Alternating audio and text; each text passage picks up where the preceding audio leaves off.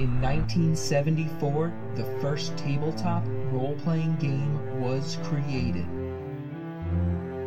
Since then, people from all around have gathered to play.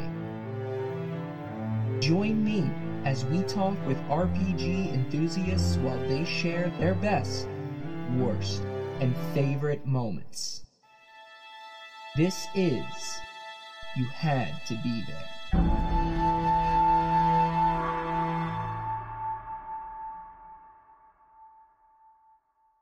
Hey everyone, welcome to You Had to Be There, a D&D storytelling podcast. Um, just so you know, if you want to be on the show, just as I always like to mention, you just drop a email to me at You Had to Be There, D&D podcast at gmail.com. So you can come on and tell some fun stories. If it's your first time joining us, pretty much we sit down with RPG players, we talk about some crazy shit that goes down, because that's what happens all around the world, right now, tomorrow, yesterday crazy stories are happening.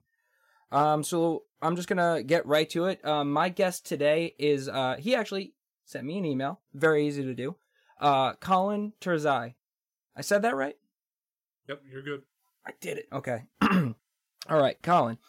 So you um you play uh you hit me up and I do know I have a little bit of insight on you, but I'm trying to actually instead of the standard out of all because you've played a bunch of different systems what is your favorite system that you currently play right now My favorite system that I currently play, or have ever played Um, either one of those um, currently play. It's very hard to say I like Vampire Fifth Edition more than I like D and D Fifth Edition, but okay I've definitely had more fun recently with it. Favorite system ever is actually one I've barely gotten to ever play. okay show me the book right here. what do we got It's the Doctor Who RPG. oh my gosh i've heard Which- great things Now, this is a newer version. As you can see, Capaldi's on it. yeah kind yeah of dates it a little bit. Um, it's similar in design to the recent Fantasy Flight Star Wars game, which I have controversial opinions on. But um, Okay. it's good. It's good. Um, I um so I don't I haven't played the Doctor Who game yet, but uh a previous guest of mine, Jacob Cordis, who actually ran our Call of Cthulhu one shot that we did a couple weeks ago, um he runs a lot of Doctor Who. He's a uh, professional DM and he runs a lot of Doctor Who games. Um and he had a really great story about those. So it's definitely something I would like to try at some yeah, point. it's, I mean, it's definitely something that I don't think I ever want to run long term, but it's something that lends itself to a lot of good episodic gameplay. I mean, if you're a Doctor Who fan like I am, you know Doctor Who is basically just mostly a series of one shots that do end up Yeah. kind of having a similar story towards the end. But when you're watching Doctor Who, it's mostly just they're basically one shots. That's kind of how the the whole seasons are are set up as. Yeah, like the um the one campaign I ran, it was basically a three and a half year series of vignettes that ended with what at the time we thought was the death of all the Time Lords, but obviously the exact nature of Gallifrey has been retconned twice now in Oh, yeah. recent memory. I mean, I'm sure when they started coming up with these stories and stuff, their plan was like, you know, we'll probably do a few seasons and then the the Time Lords will be over and that'll be end. And then next thing, you know, what, f- Yeah, well, 40 the- years the- later, like just a crazy Yeah. amount of years later. And they're like, oh no, we're this is supposed to be like when they, what was it, the 13th Doctor was supposed to be like the last one or the 12th Doctor. And they were just like, like a rip in time. And they're just like, we're just to give you another couple more, I guess. Like, you know, it just, Yeah. they got to keep the story going. Yeah, so that's that's probably my favorite system that I rarely get to play. It's either a toss up between that or Shadowrun Fifth Edition, Cool. which I don't have them on hand. I want to say someone's borrowing them to run a game I'm not playing in. Because I actually I, I rarely get to play myself. I am a very in demand storyteller, so I don't get to play as a player much. Those those lifelong DMs, man. That's that's what happens when you're good at your job. That's that's it's it's a cross that I'm told I'm good at bearing. So Yeah, it's yeah, it's a gift and a curse is is when it comes down to. Uh, which is why I try not to be too good at DMing. I just do it occasionally, and I do it subpar, so I don't ask to do it a lot. Um, all right, cool. So when did you start uh playing? Um, like what was your first tabletop RPG game? So the first tabletop RPG game I ever played, I actually have right here Nice. because it was literally the one book we had, Uh huh. AD&D, like original Advanced Dungeons and Dragons. My um, Wow. my cousin Michael and I had a mutual paternal grandfather that when he died, basically everyone descended upon his house just to to get stuff. Oh, because right. he didn't really okay. have like a will in the literal sense of the word. Gotcha. And we found this in a closet. oh and my we found gosh. like a, a giant manila folder, like yay thick, full of just documentation. That's awesome though. That's like so. So this was so your grandfather played D and D, or was it just something he had in his house? I mean, it's I mean, I, I assume he played. I never talked to him about it because I didn't discover it in the house until he died. So I assume it was either he played it or he knew people who did. Maybe he was just the host. I don't know that's he never talked about it. that's like so beautiful almost though. Like you didn't know like he played, and then you found this book, and and it, it's kind of cool. That's yeah, like a that, yeah, and then I I originally was just the player because Michael was a couple years older and he was like, I, I think I can figure out the math behind this yeah because I am because I, I am notoriously bad at math. right. So this was the worst addition to start with. yeah, I've heard. THAC0 in it, Yes, yeah, I have not. and I am I'm not even going to begin to talk about that. No, well, one of my one of my earlier guests also started off, I think, with with AD and D was um uh Jay.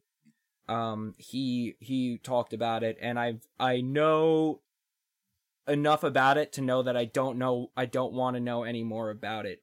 Um, I'm like I'm in the realm with you where like I I've said it before, but like if from what I've heard about that game specifically, if if someone if I like when I first played, I was like I want to try this game, and that was the game, I wouldn't have kept playing. I'd be like, this is way too much math and complication. Like, so I may be a baby, I may be coddled, but the fifth edition Right. world is a world that works for me because I'm a simple man Yeah. and I don't have time to be calculating my THAC0. I, I I think the the good thing about modern RPG game design yeah, and this is this is really something we see from fourth edition to now. Yeah. Though obviously no one likes fourth edition because reasons. uh huh, What fourth edition started to do, and what every game after it has done, and says, okay, so we know that people don't like math, but they like what they get because the math works. right, So we're gonna hide all the math behind averages and yes, things that just happen. Because Yeah. The, the the most vivid memory I have of using this book is somewhere in here. There's a table that I had to use five minutes at a time to calculate how a dragon was going to be able to hit my paladin. Because I was Yeah. literally always fighting dragons, because I was like the son of an evil emperor who wanted to kill all magic. So naturally, I have to go hunting dragons. right. That's yeah. See, I wouldn't have. That would have been it for me. I I would have been spent. Um. All right. So you started. Don't- yes, and- yeah. So, and there's a sidebar. If, if if math is a problem for you, don't use a grenade in Shadowrun because then you have to use square roots. I mean, if it's once in a while and I have to break out a calculator, fine. But like when it's described to me that like every few minutes, like you were saying, like I just no, do I hit or not? Like does the I like that simple, just Oh, no, I like agree. I agree. yeah, um, cool. And so so how long have you been playing that? When was this? When you when you started this first? So that would have had to have been 2004. All right. So I would have been. I have to pull out a calculator. You don't have to worry my- about that. You were young. It's I I'd have been like six, seven, somewhere in that ballpark. Six or that's seven amazing. Wow. ish. Okay, so you're, yeah, so you're a little bit younger than that's amazing. Like, so you've really been, and have you like during this period of time? Because now, if you have you been consistent? Because now you, what does that mean? That Yeah. means you're pushing, No, pushing like, like- ten like- years, like- twelve. Like I, I have been consistently running games for 15 years. Wow. So I can I can look my students in the eye and say I have literally been playing a game longer than you've been alive It's crazy. and it frightens them to their core. That's, I mean, whatever. Did they? So do they know that they that you are you like one of those the cool teacher that runs a Um, D&D so I'm I'm game? definitely I'm definitely not the cool teacher, but they do but they, they so they know what I do Right. because my my desktop background is Magic the Gathering art. Okay. Well, let's get one thing clear. When I was in high school, the cool teacher was my science teacher that dressed up like uh, Obi Wan Kenobi on Halloween. So to me, that's the cool teacher. So that's what I mean. So Yeah, I I'm the cool teacher for the kids that like anime because I can actually talk to them about it, and it isn't Yeah. like yeah, yeah. No, that's that's very cool.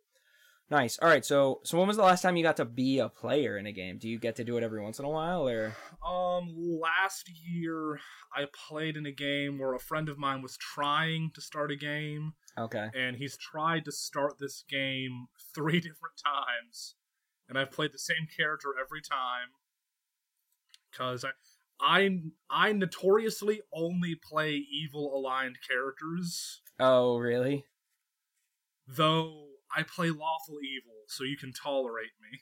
Oh, okay. It's not too, yeah, lawful evil. and I was like, and I was an evil son of a version of the Roman Empire, and I was working for Mab, Queen of Winter, and I was trying to help her like conquer a province or something. I feel like lawful evil is almost sometimes scarier than like chaotic evil because like feel like Well, chaotic it's- can be a little swayed because they're chaotic, but lawful you're like no, it's my way or the highway or my way or you die usually. So for, for me, the fun thing about lawful evil is that lawful evil is evil that you can overlook Uh-huh. because it's evil that negotiates. okay, interesting. it's, I it's evil. It, it's evil that you're going to forget about because they're useful to you. Okay, I got you. Interesting. Anyway, I uh I haven't I haven't gone the evil route yet. I I brought it up one time with my group, and they were like, you know what? Sometimes you don't want to know what you're capable of if you were to play an evil character, and I was like, all right, that's fair. Um, so what are you um? I know you run. What are you running now? So you said how many games do you run a week? Because you said you have a few of them. Um, uh, one of them is virtual, right? Yeah, so weekly I run between one and two games, depends on what part of the month I'm in. I collectively run nine games in a given rotation. Now is that a month? Um, so most of them meet once a month. Okay. Like my vampire game meets once a month. Um, well, let me actually look at my list here because it might actually it, it it it might not be nine right now, but it's going to be nine again soon. Soon. So it's four D and D's, vampire, Call of Cthulhu. Okay, so it's it's seven, seven. Okay, right now, seven right now. 'cause Do you, I've um- got two? Yeah. What? What you got? Oh no, I was gonna say, have you thought about um like professionally DMing or semi-professionally DMing? So the the thing that stops me from wanting to do it professionally is it's really two things. One, I'm kind of a boomer when it comes to technology, Uh, and and I I feel like especially with, the, with how the market is right now, if if, if someone's paying for D and D, they're not paying for my deep theater of the mind in a Discord call. They are Okay. like they are paying for a person who can make all the bells and whistles on roll twenty work or fantasy grounds. no, that makes sense. I And, like, I'm I- kind of with you. Like I'm. We tried using Foundry and it was really cool, but I felt so stupid. I was like, I don't know. Just rather just describe it to me instead. I just Um, I I, re- I really like fantasy grounds, as a platform because I, I find it more intuitive than roll 20 the problem is it's so much more expensive because they they nickel and dime you on everything Right. and as a marketplace d&d is for people that don't have the money for an expensive hobby most of the time Yeah. so just roll 20 is where we're at and then the other part of it is i run d&d to tell stories and like as an artist i don't make my art to make money like i've had i, I published a novel five years ago that's sold less than a thousand copies like i don't care if my art is profitable Well, if it makes So, you feel any better, I can't. So like I I can't do it for a living because I'm not gonna be passionate enough about the business side of things right. Um, to make it right. real quick, I'm gonna ask you: Can you um, can you move your camera just a little bit because you're getting cut off a little bit on my stream? Just like make it show your face a little more. There we go. That's a little better there. Um, what I was gonna say is have no fear because I'm pretty sure professional DMs don't make a lot of money. Um, Oh, but I'm sure you do. uh, As someone who's a, also a stand-up comic, uh, I don't do my art for money because it's almost impossible. But I get what you're saying. It makes sense. Like you don't want to. It's like the person that can sing really well, but they're like, I'm not gonna go pursue a singing career. I just like to do it for me, and I totally get that. Um, Yeah, like like if if I if I at some point make it big as a streamer for whatever reason, maybe. But yeah, I um, yeah, I I totally understand. So uh, so you have oh my gosh, so you have seven games a week, um, Or well, a month. A month. month. Sorry, seven games a month. Obviously, yeah, seven My games God, a week would be crazy. A, week would be A week would be. I meant a month. Yeah. Um. that would be impossible with my player base. Uh. So all of those except for one though are in person. Yes, only a single game is virtual. That's crazy. Which one is that one?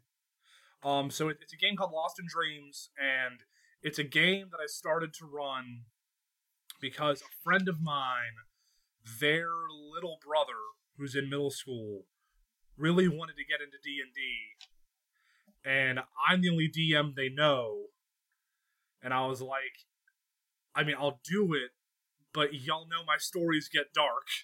Right. Okay. So I was like, so I'm gonna have an artistic compromise here, and I'm gonna run like I, I call it gothic Disney Okay.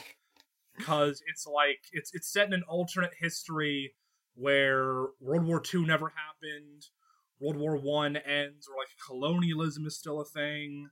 So we still have mostly the same culture, but like it's very stagnant. Like the American Revolution wasn't a victory. We're still British colonials. And so there's there's all these disparate empires, but the real fight is culture. Gotcha. there's because there's the Disney Corporation that literally made sentient cartoons, a Who Framed Roger Rabbit, and then there's the Mythkin, which are like you know dragons, dwarves, elves. They're all real.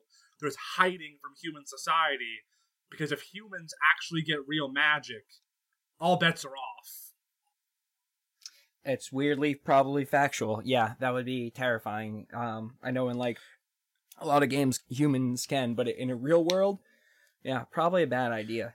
Yeah, well, Um, it, it, it's, it's especially terrifying for them because they recently found a human who got real magic, and he made hags. Like hags Oh. didn't exist before. He invented them by accident. Oh no.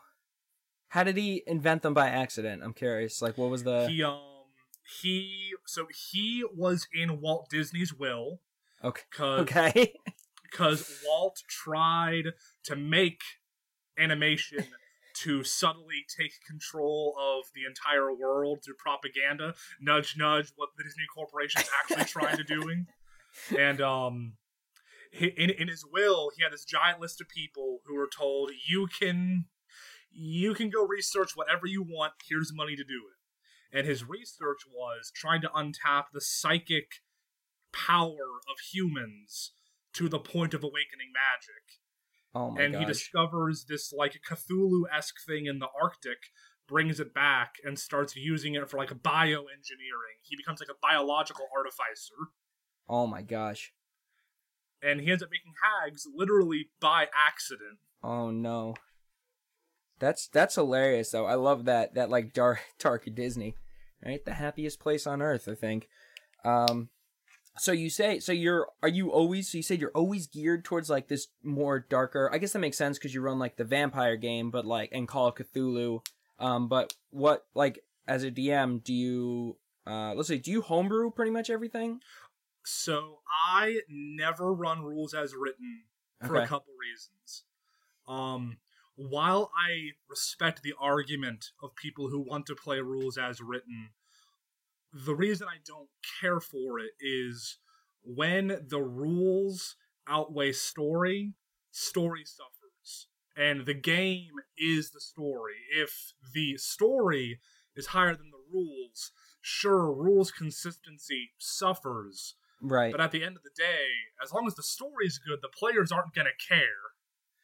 Yes. Yeah, no, that makes sense. I think flexing the rules a bit for story purposes is is not uh is not a huge thing. I mean, as long as as long as it doesn't break the game, you know, but that's like Yeah, and and as and well, breaking the game is something we can talk about in a minute, but um if my players were to tell you the tone of my game, it's very gothic fantasy. mm, Like it's it's dark enough to not be 40k, but it's not bright enough to be Middle Earth.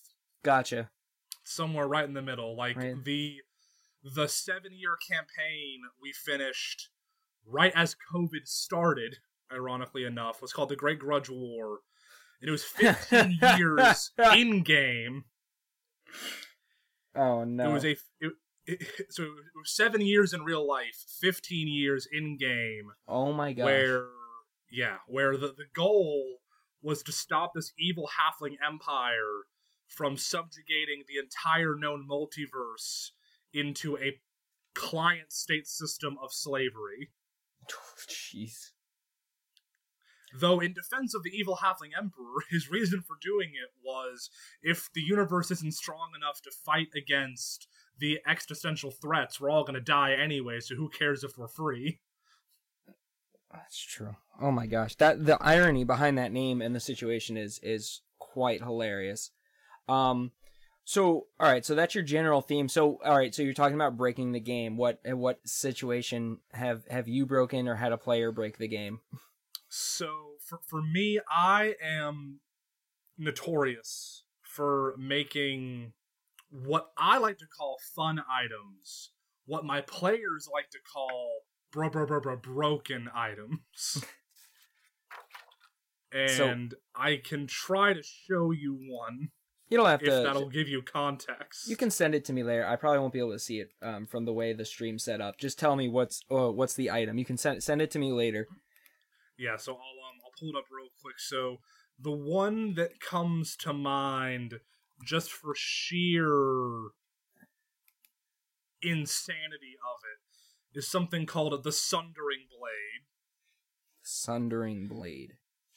And I'm gonna give you a brief rundown on its lore, and then I'm just gonna read its base damage. Okay. and Oh, that'll be enough. So this is literally a blade that was built to mimic a near cataclysmic event. it's explosions. So it's a plus four draconically infused greatsword, wondrous Okay. artifact. oh my gosh. Here's its damage. 2d6 plus 8d4 plus 8 poison damage plus 8d4 plus 8 lightning damage plus 8d4 plus 8 fire damage plus 8d4 plus 8 cold damage plus 8d4 plus 8 acid damage plus 6d10 psychic damage plus 8d8 bludgeoning damage. What's the like? Is what's the catch? That that would be my brain. What's the catch? So the the catch Yeah, is that what I- you you literally cannot attune to this until until your character is both level twenty and able to cast sixth level spells. Okay. So all right. So this is a way way late in the game, or you give it to them in Yeah, the beginning as like- a joke, and they can't even use it for a while. Well, so here's my core philosophy, right?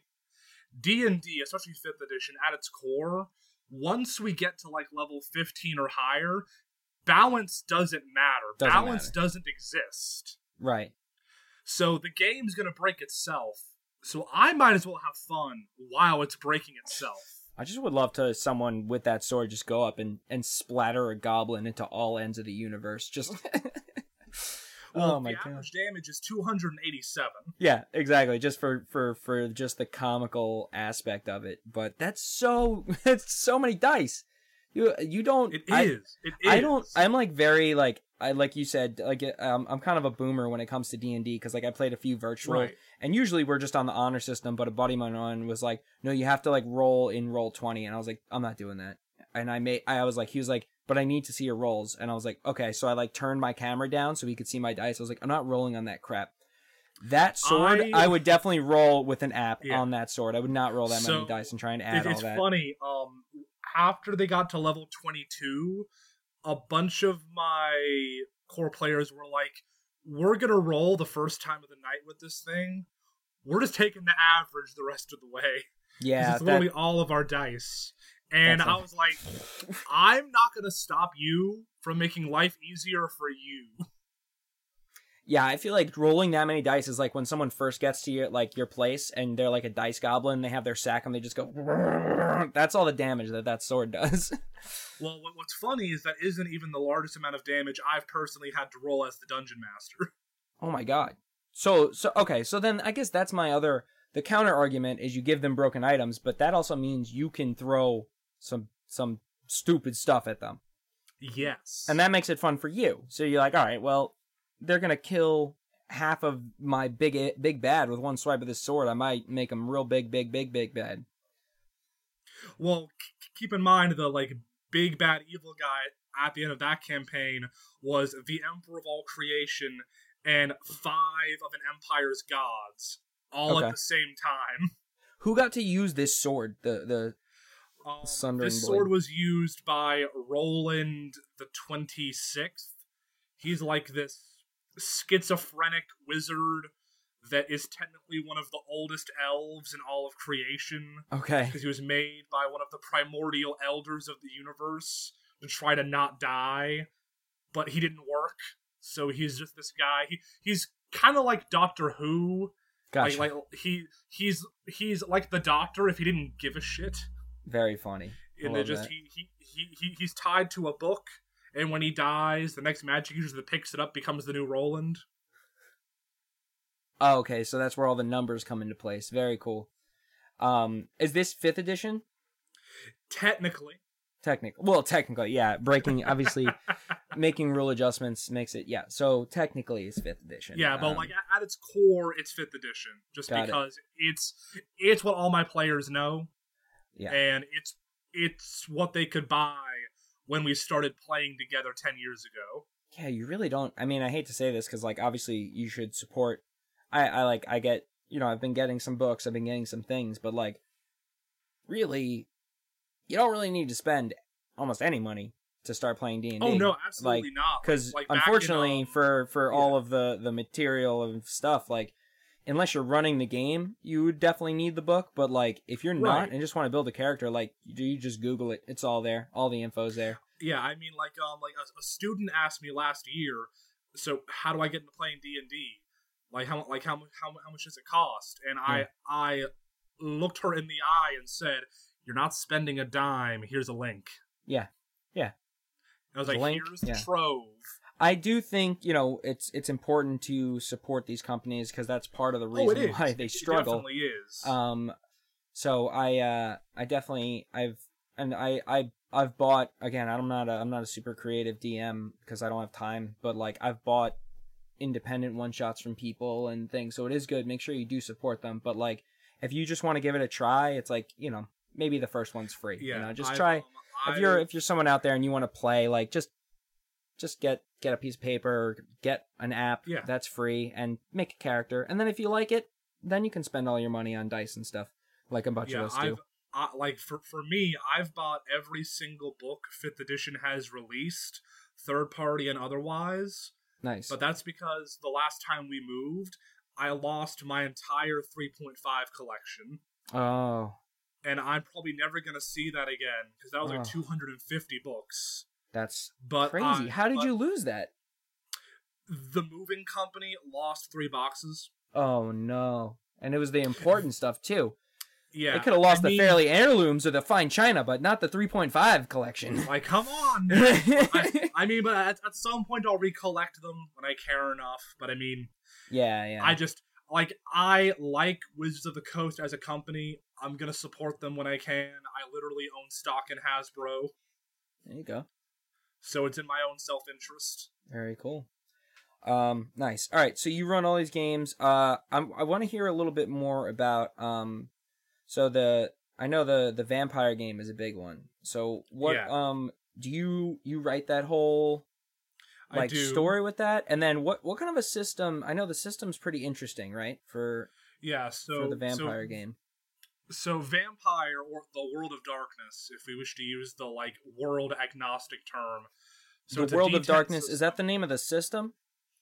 that's the name of the setting. I, I think the the technical name for the like the engine that runs the game, I think it's called like, the storyteller system. Okay. I've always heard people just call World of Darkness, WAD, Vampire, whatever you're playing. But um, Okay. so it's D10s. To put it in terms a D&D player is going to understand immediately. Divide your core attributes by 10, round up to the closest whole number. That's how many D10s you get to roll. Each D10 has a 6 out of 10 chance of rolling a success. That's Gotcha. roughly how the math equates out. All right. So it's mostly just, for lack of a better word, a percentage of successes and failures of that you can roll. Yeah. Which, but it's it's more consistent than like uh some other games. Um. So it's very Yeah. role play. So this is much more role play heavy. Yeah, like at the end of the day, I think episode five of Blood Brothers War, I literally think they only rolled to see if they gained hunger dice. Gotcha. Now that's a And that's, an that's- interesting yeah. mechanic, right? So the Yeah. the hunger dice i guess what what makes them because I, I think i understand the concept essentially like they roll and if they roll a certain number they have to like feed right essentially So, uh, like, so hunger is a rating one to five. One is like, I could eat. Five is I am literally incapable of complex thought until my beast is satiated. gotcha And the, the risk of having hunger is that if you roll a one on a hunger dice, that's called a bestial failure. It is the only technical roll in the game that is a failure. Because on the black dice, the normal dice, there's blanks, there's successes, and there's one crit. There is no Gotcha. fail on the test dice. gotcha And if you now the other side, the messy critical, if you crit on the hunger dice, it isn't you that succeeded that check, it's the beast inside of you that wants to eat. gotcha So sure you succeeded, but you succeeded in such a way that your vampiric nature comes out. gotcha interesting oh man so that So probably gets really crazy um Yeah, What's it's, like, uh, it's this delicate balancing act. What's your favorite what's like one of your favorite moments playing the the vampire game Um, I think my favorite moment right now is probably one of the one of, one of the biggest roles I've ever seen as a storyteller for Vampire, where um they're in the finale of their last season, and one of their one of their party members, a Lasombra, think like a shadow vampire, Okay. he was trying to basically slam down what was essentially like a shadow nuclear device. oh no It's the only way. like if if if if it went off, it was gonna bring everything within a hundred yard radius into essentially like the bad ending of Dark Souls is the only way I can really describe the abyss in World of Darkness in passing. And he was tackling the evil guy that had it okay and the buff that he got to that role was one of, the, one of the other party members, Caius Dacia, Prince of Virginia. Like Okay. our, our Virginia. I know, well, because it takes place in the modern world, right? Well, this one's in the Civil War, Oh, okay. but it's still mostly real world. But um, Okay. he so the actual Lasombra in question was from the Eastern Roman Empire. Caius was from the original Roman Empire. So as like a hype for him, he goes, "You're a true Roman," and then he, and then he, and then the Jacob, the player for Caius, looks at me and says, "Can I roll leadership to give him a teamwork buff?" And I was Okay. like, "I would be a terrible storyteller if I didn't allow you to." So he he rolls his charisma and his leadership, and he rolls his dice, and he rolls ten successes Oh, wow. because he rolled like five crits, and for and for and for every two crits you get, you get two real successes because they double up. Nice. And how teamwork tests and Vampire work is one person gets to help you, Mhm. usually, and the person who's giving you the teamwork help, their successes on a test rolled before you gets added to your test pool. Oh my gosh. So then the actual Lasombra, to basically try to get control of the situation, ended up having to look to Brian, who plays Nicholas Flamel, and says, "I need to borrow like half of your black dice because now I because now I get to roll twenty three dice." Nice. Which So that was to grapple the guy with. That was like to grapple the guy with the bomb in the hand. Yeah, well, it was it was to grapple him and try to control the blast. Okay. So it was it was kind of like when Yamcha Oh my Like, gosh. Yeah, with the uh with the I forget what I know what you're talking about, but I don't- Yeah. Yeah, like Oh my- that kind of moment, and then they blow up, and everyone else gets out of the building though, and then but because of the success that we had, I was like, so you're not dead. You and this vampire that you grappled are now literally because of the explosion are now floating in the dimension of twilight, which is this thin membrane of space between the real world and darkness. Oh my and gosh. now you and now you have to roll to see if you can get back with him or without him, or you can consume him for his power and then leave. So what happened? Because now I'm on the edge of my seat. Unless so it hasn't he- happened yet. Well, no, it has happened. I'm getting there. So Okay. he, he, he so so so he goes. This guy's one of like the biggest assholes in my backstory because he helped kill the progenitor of my bloodline. I have to eat this guy. Yeah, yeah, you gotta eat him.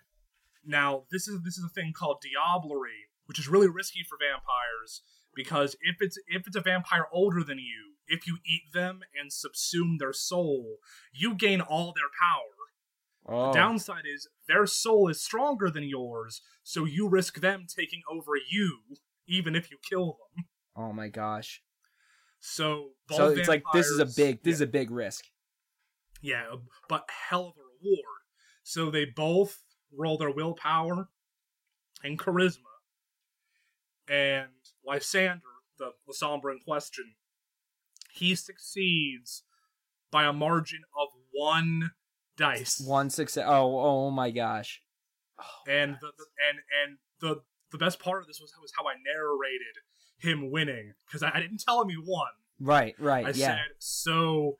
Back to all of you who escaped the blast. oh, You, you you you leave Prague. You go back to your haven in Sicily. You prepare to go back to America. Francois, you're gonna have to try to make this mirror work because you have a vague idea of how this technology works. Lysander was the one who was supposed to do it, but you don't know what's happened to him. And so he turns on the mirror, which is a conduit to the darkness, because they can basically use it for. It's not quite fast travel, but it's equivalent to it. And this hand starts to come out of the mirror and none of them know whose hand it whose is hand yet. it is? Oh, that's so dope. And and then I describe the ring that Lysander wears because he's technically an heir to Byzantium. And the moment they hear that ring, they're like, "Oh my god, he's alive! Oh my god, he that's so lose." good. That's so so good. I love that. I love that. My um one of the games that we were playing in, it's much smaller scale, but like essentially our one of our buddies like went down in magical darkness and we couldn't find Right. him. And his first roll was a was a nat one, and he just messages the DM his next roll, and we're like trying to find him, and then we're we're waiting for him, and he crit on the next one, natural twenty, so he just comes running out because he got to the one hit point, but like Yeah. it was that was really fun but like what you just described that sounds so intense. I love that. I love that like those near misses and you just yeah. Usually for me it, i near miss but the other way but like that is that is very very cool.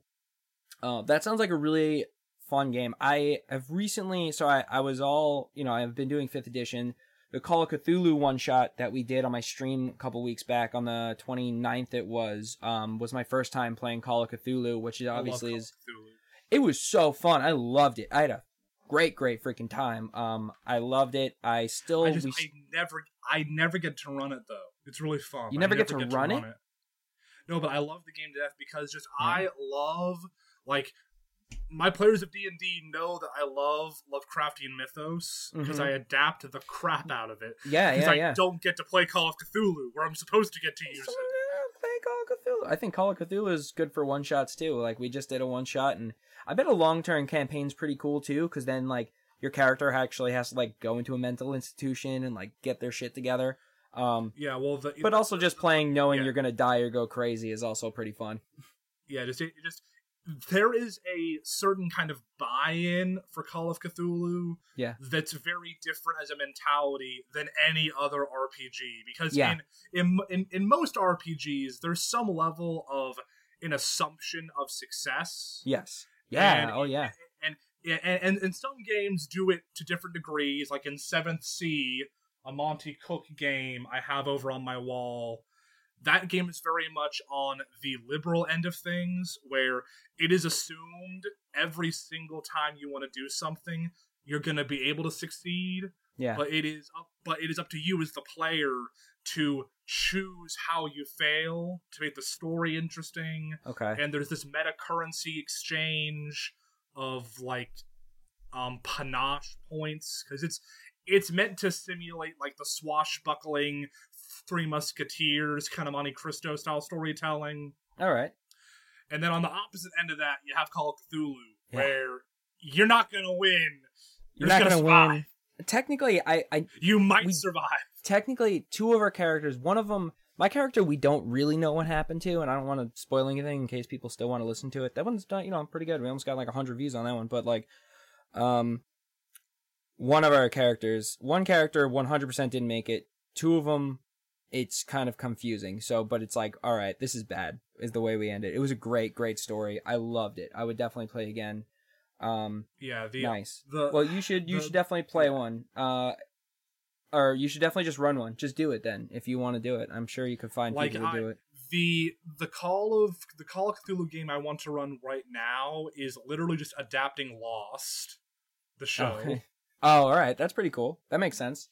They, uh, you know, very very nice. Um, I did have. I wanted to hear uh maybe one more like crazy story. So I know like you you plan all these games out. You like you do you do a lot of research when you like playing I, your I, games? I do and i actually have a story about research that is Okay. going to blow your mind cool. I'd love so to hear. um so th- this story is called how shadowrun got me a meeting with the secret service Go ahead. So the last Shadow game, sorry, the last Shadowrun game I ran was set in Washington D.C. It's gonna make sense in a second. And I think one, I kind of.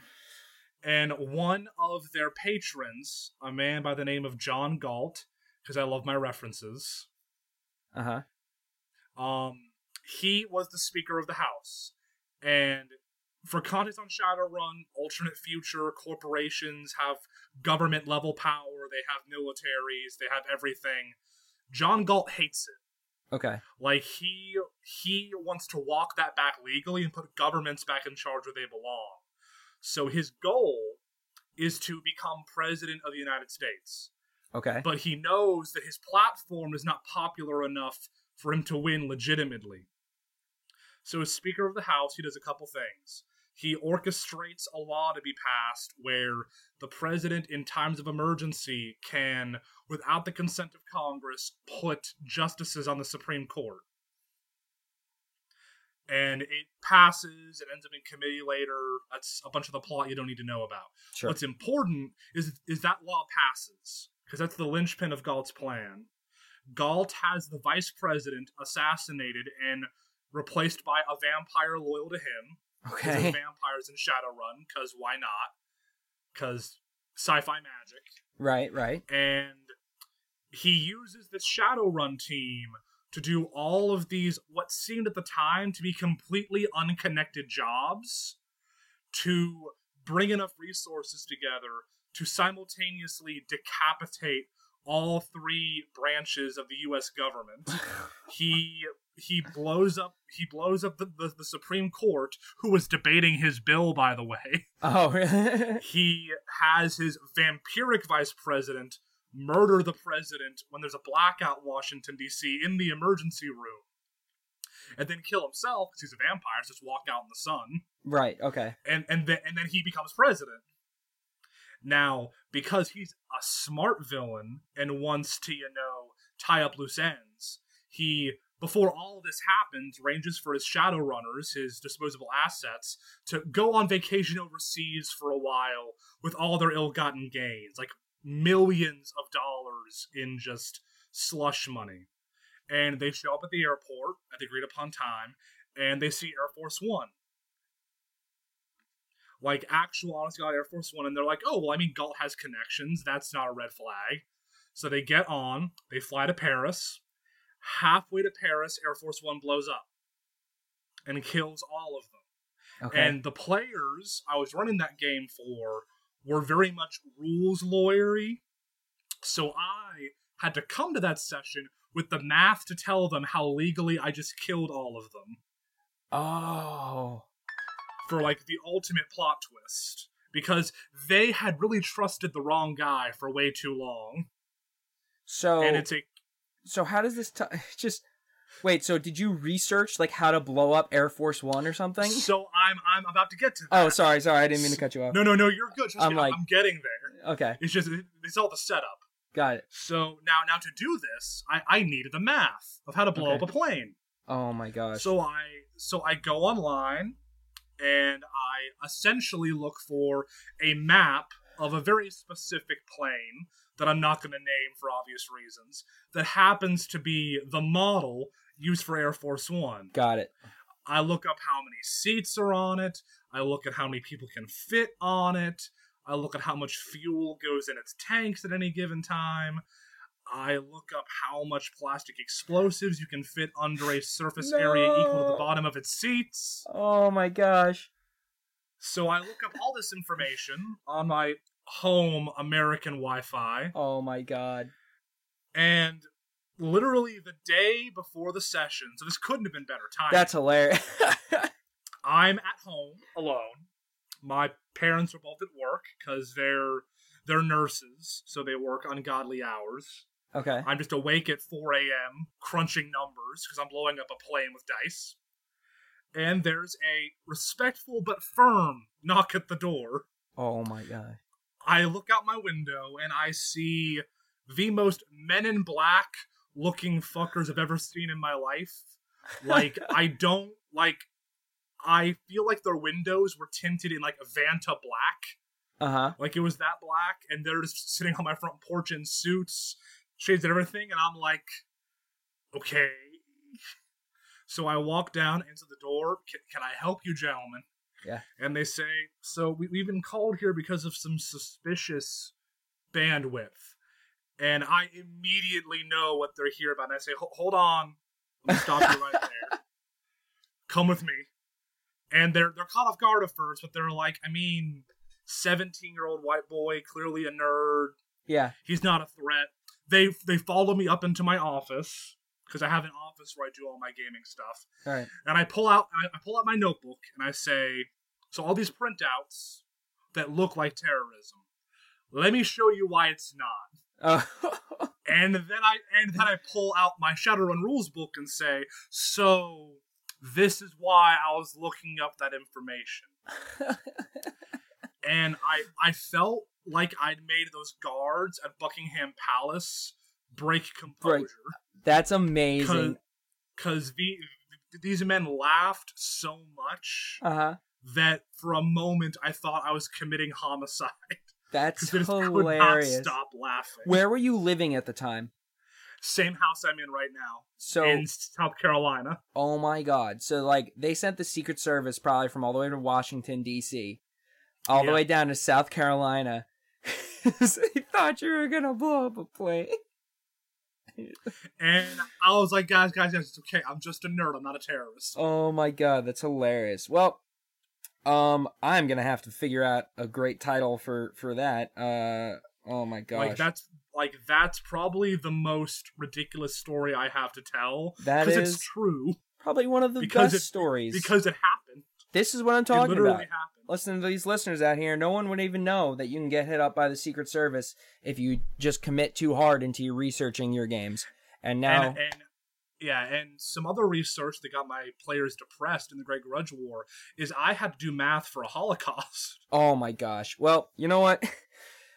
I which uh, we're not going to get into for obvious reasons. we're not going to get into for for one reason yeah we don't want to talk about that and two we are we're pushing that limit i think we're at a time here as far as like how long the episodes are but um i definitely you know eventually i'll start circling back to people i'm sure you have an an endless well of amazing stories uh but yeah be careful be careful what you're searching out there folks because apparently uh big brother's watching they're they're keeping an eye on you that's hilarious um I just, I, I just. Did I, you tell your parents? No, Oh my god. I just, um, I just, I hope and pray that those two agents went back to the office and were like, you know, I think I want to play Shadowrun. Maybe. Yeah, that's what I mean. Like, you guys want to play? I mean, you're in town. Very, very cool. Um, all right, Colin, this was a lot of fun. Do you have anything you want to plug? Do you stream you stream or anything? Um, I mean, the the only plug I really have is my book on Amazon. Plug it. It's like seventeen dollars. Just look up my name, Amazon.com, Colin Turzai. It's um, No More Heroes? Question mark. The Long Shadow. All right. Check it out, folks. If if you want to what is it just like a sci-fi book or a Um, think if like Justice League and Watchmen had a very angsty child that disrupt that distrusted government. All right. Awesome. Well, I'm going to send this out. Thanks for anyone who is listening. If you're listening to this live here on Twitch, you can always check out the audio only. Um, pretty much anywhere you get your podcast, you just look up You Had to Be There, a D&D storytelling podcast. And if you want to watch, a lot of the videos are still up on Twitch. I finally got caught up to uploading all of them to YouTube. So all of my YouTube channel, uh, you can just look up my name, Tom DeCillis, on YouTube, and you can find all of the episodes, previous episodes of You Had to Be There on the YouTube. Uh, send me an email at you had to be there dndpodcast at gmail.com uh, to be a guest on the show. Um, my music for my intro was created by Michael James McGarry. You can follow him on It's MJ Made on uh, SoundCloud or Instagram. And my logo for my podcast was created by Nicole Summers from the Reliably Chaotic podcast. Um, and if you're listening to this just the audio or on YouTube, we go live uh, pretty much whenever I feel like it because time uh, on You Had to Be There podcast on Twitch.